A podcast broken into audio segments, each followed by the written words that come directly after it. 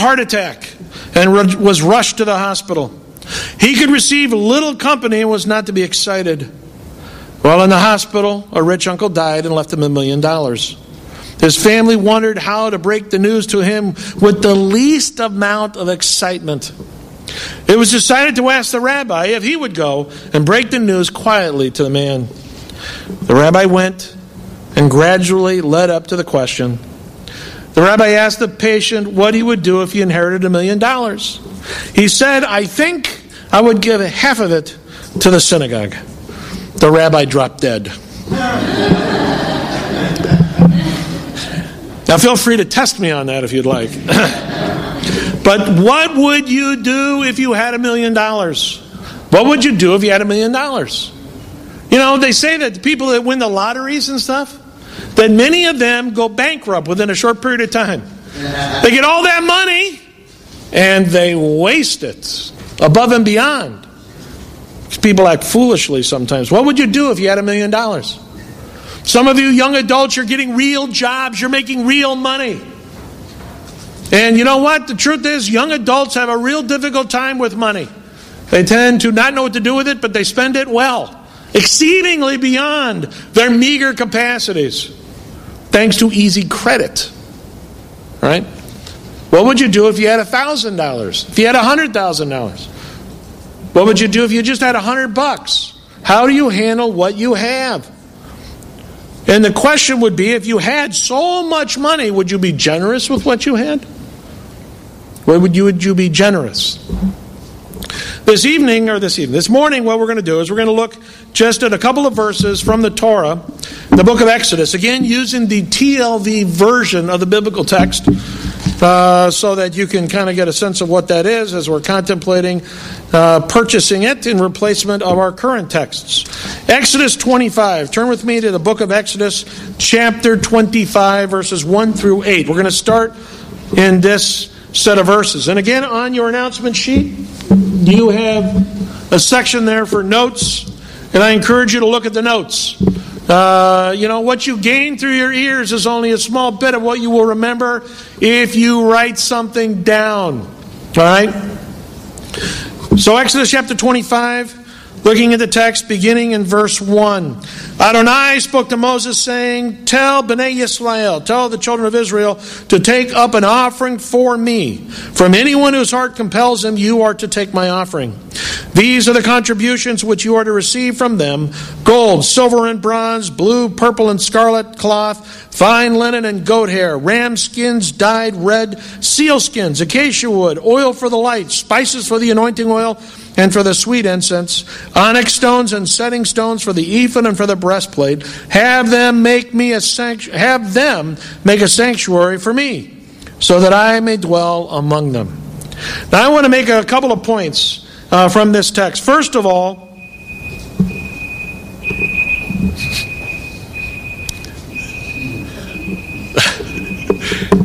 don't you love modern technology? First of all, contributing for God's kingdom starts with a call. It's true. It's true. You know, contributing for God's kingdom starts with a call. There is a call in the text. God says, God initiates. God initiates. And he says what? Tell Israel to take up an offering. Right? So there's a call here. There's a challenge here from God. God threw out a challenge for the people to do something for him. You know, it's amazing when you look at the biblical text, God is constantly throwing out a challenge for people. All right? Abraham, lech lecha, get up and go. Abraham could have said, you know, I'm going to sit and stay. God challenges him, get up and go. And he answers the challenge. All right? Moses, Moses, go tell Pharaoh. Moses says, send somebody else. That's more like us. We're not Abraham in this crowd, for the most part, right? We are more reluctant. We're more reluctant. You just get this sense with Abraham's call from God that he just literally gets up and goes. And of course, there's all kinds of aggadah that we can look at in consideration of the text. Moses is us. God says to Moses, Go. Moses says, Send Aaron. Many years ago, I got a call from the United States military. They sent me a little letter and says, "Go sign up." I said, "I'll sign up, but take my brother." And they took my brother. You know, so how do we answer calls from God? Do we have the attitude of of send somebody else, let somebody else do it. It's someone else's responsibility. That's often the way people are, especially when it comes to giving. Well, I don't really have any money, but uh, so and so's rich, he'll give. I'm really a busy person, but so and so, he's got nothing to do, he'll serve. When it comes to the call from God, God throws out challenges all the time. The problem is, how do we respond? How do we respond? Again, taking a look at verse 3, God specifically gives them a list of things that they can invest in to God's kingdom. Verse 3 blue, purple, scarlet cloth, fine linen, goat hair. Goat hair. I want to know what the futures are on goat hair. I want to know what that stuff's worth. Maybe some of you in here, you know, you can give gold. Maybe some of you in here can give, you know, purple and scarlet cloth. Maybe some of you in here, you have extra goat hair. The question is God is throwing out the challenge. He's asking people to give. Are you willing to give what you have? It's very interesting. This is an interesting list. Goat hair, think about it. Goat hair. What are these people? These people have goats, and these people have animals. Goat hair is pretty easy. You know why goat hair is easy? You can shave it and it comes back. Or a little bit withdrawn from the world of agriculture. I was reading an article about really expensive clothing. You know, there's somebody in New York. I actually want to buy some of this. That's you know, somebody in New York is making these wool sweaters, all American. And so they called a lady in Oregon because they want to source American, they want to manufacture American, they want to produce American, they want an American thing, a sweater.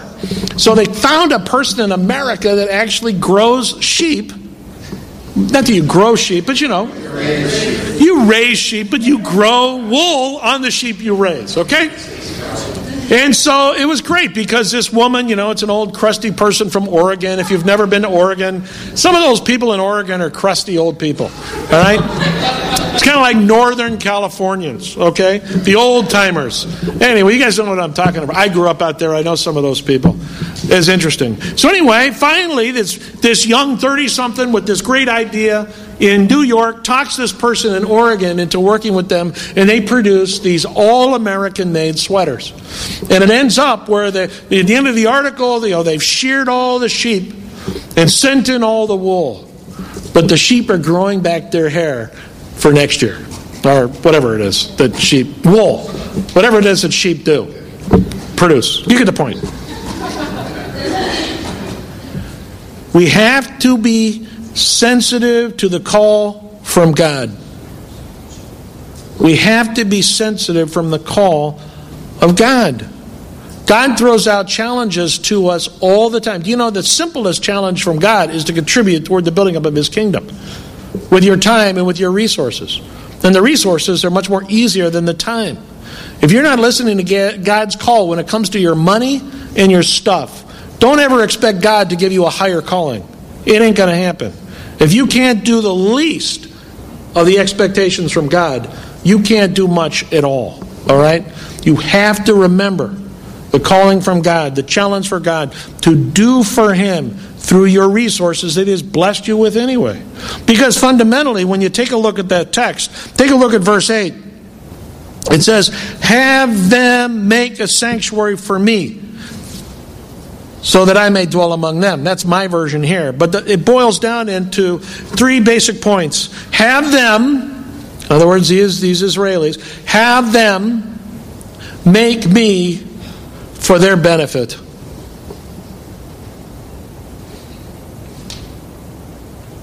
The call of God to do something for Him fundamentally benefits us. You ever thought about that? The call of God for us to do something for Him always, inevitably benefits us. If we're unwilling to hear God's call and to act on the call, we will suffer. That's why it's fundamental. When you look at the biblical text, you look back into the prophetic literature, which we're not going to go into, where God basically says, You people have been cheating me. You're not giving the tithe, and you're not giving back, contributing, or your motivations are not good, or you're giving me the sick, lame, and blind instead of your best. And go see. That's why you don't have anything. That's why you're not blessed. God wants to bless people, but it's all based on His calling. God calls us to do things for Him. Fundamentally, it'll bless us. God calls us as believers to study His Scripture, to know Him better. Why? Because it will bless us personally. It comes back to bless us and benefit us studying God's instruction. God says, Come, be in community, a command from God, not to forsake of your gathering together. And what is the benefit for us personally? Tremendous benefit for us because we have friends. we get to hang out with other people, people that really hopefully care about us. To follow God's call, in whatever that call is, will require something from us, but it's always ultimately for our benefit. Now, when it comes to the calling, though, take a look at verse 2. It says again, to tell Bnei Israel, tell the children of Israel to take up an offering for me. From anyone whose heart compels him, you are to take an offering. Now, I think in a couple of weeks, Bob, or I'm sure maybe uh, Jason will speak on this. But, you know, when it comes to giving, when it comes to giving, motivation is important. Motivation is important. I can stand up here all day and I can basically say, well, you can, you know, obviously the biblical text talks about 10%, but 10% is arbitrary. It's an arbitrary. It really is a matter of conviction. If you want to give 90% of whatever you make to the synagogue, we'll take it. All right? But it's really a matter of conviction. You should never give out of guilt. All right, you should never give out of guilt. But I also would encourage you to not give out of disobedience. Does that make sense? Motivation is important, but God has given clear instruction.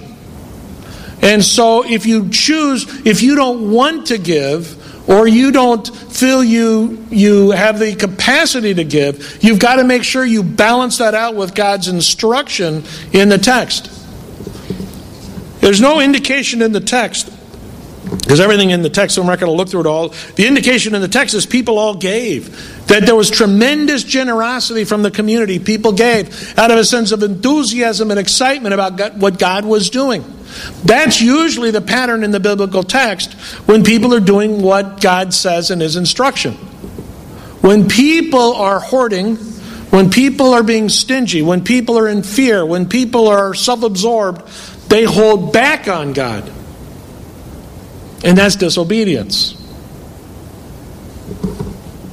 So, motivation is important. You've got to have a personal conviction when it comes to needs. You've got to have a personal conviction when it comes to giving, you know, when it comes to giving to the building up of God's kingdom, to answering God's call. You just want to make sure that that you're not operating out of fear or or uh, or anything else if you're choosing to not give in some way. Let me see if I can make it very simple. You know, because I want to make sure you get this. The call of God is a general call. It's important that we understand that God challenges us to give back to Him for the building up of whatever it is He wants to do. In this situation, it's the building up of the tabernacle. In other portions of the biblical text, it's other things where God, the call goes out and people respond. Each one of us looks at our situation individually. And each one of us will either, either look at the call with a generous eye, as we talked about last week, thinking in terms of what can I do? What can I contribute to the building up of this thing? While others of us, we can look at the situation, look at the call, and instead of seeing what we can do, we fear what we will lose. Does that make sense? No one in this room is of, is of unlimited resources. And so each one of us, hopefully, looking at their budgets, if you don't budget, we're going to talk about that in a couple of weeks anyway. Or I'll send you to talk to Abe or Mike. All right? But you, each one of us looks at our budget And we either approach it in one of two ways. We look at our budget and we go, wow, if I do this and I do that, I can contribute for the building up of God's kingdom in the answering of a call to do this thing with this much money or this much resource or in this way. We have a generous attitude. Some of us look at our resources and instead we say, I got nothing. If I give anything, it means that I have less for myself. We have a stingy attitude. The Lord our God wants us to have a generous attitude. We want to have so it's important when you're looking eh, or you're considering God's call in regards to your finances that you look at it from a generous perspective. And that convictionally you give based on that generous perspective. Not, you know, looking at it in terms of basically giving away to God is going to leave loss for me and out of fear choosing not to do anything. I want to read uh, a very interesting illustration that I think uh, will help with this. Although does, I don't guarantee that things always turn out the way it's listed in this illustration. In the latter part of the 17th century, German preacher August H. Francke, and you wonder, where do I get these? The internet. All right. German preacher August H. Francke founded an orphanage to care for homeless children. One day, when Frankie desperately needed funds to carry on his work, a devout Christian widow came to his door begging for a ducat, a gold coin. Because of his financial situation, he politely but regretfully told her he couldn't help her. Disheartened, the woman began to weep. Moved by her tears, Frankie asked her to wait while he went to his room to pray. After seeking God's guidance, he felt that the Holy Spirit wanted him to change his mind. So, trusting the Lord to meet his own needs, he gave her the money. Two mornings later, he received a letter of thanks from the widow. She explained that because of his generosity, she had asked the Lord to shower the orphanage with gifts. That same day, Frankie received 12 ducats from a wealthy lady and two more from a friend in, in Sweden. He thought he had been amply rewarded for helping the widow, widow, but he was soon informed that the orphanage was to receive 500 gold pieces from the estate of some prince with a long name. When he heard this, Frankie wept in gratitude. And this is the key phrase in sacrificially providing for that needy widow. He had been enriched, not impoverished. Many of us have an attitude which doesn't even allow us to think in terms of contributing to God's kingdom. One, we wouldn't pray that much about it because we're afraid God might tell us to give, so we don't pray. But we live in fear. We live in fear of our own personal need. We all have needs. But we need to have an, attitude that is generous to the call of God. Really, it's a great illustration because he didn't want to give, but he listened to God's call in regards to the needs of the woman. And God blessed him. God blessed him.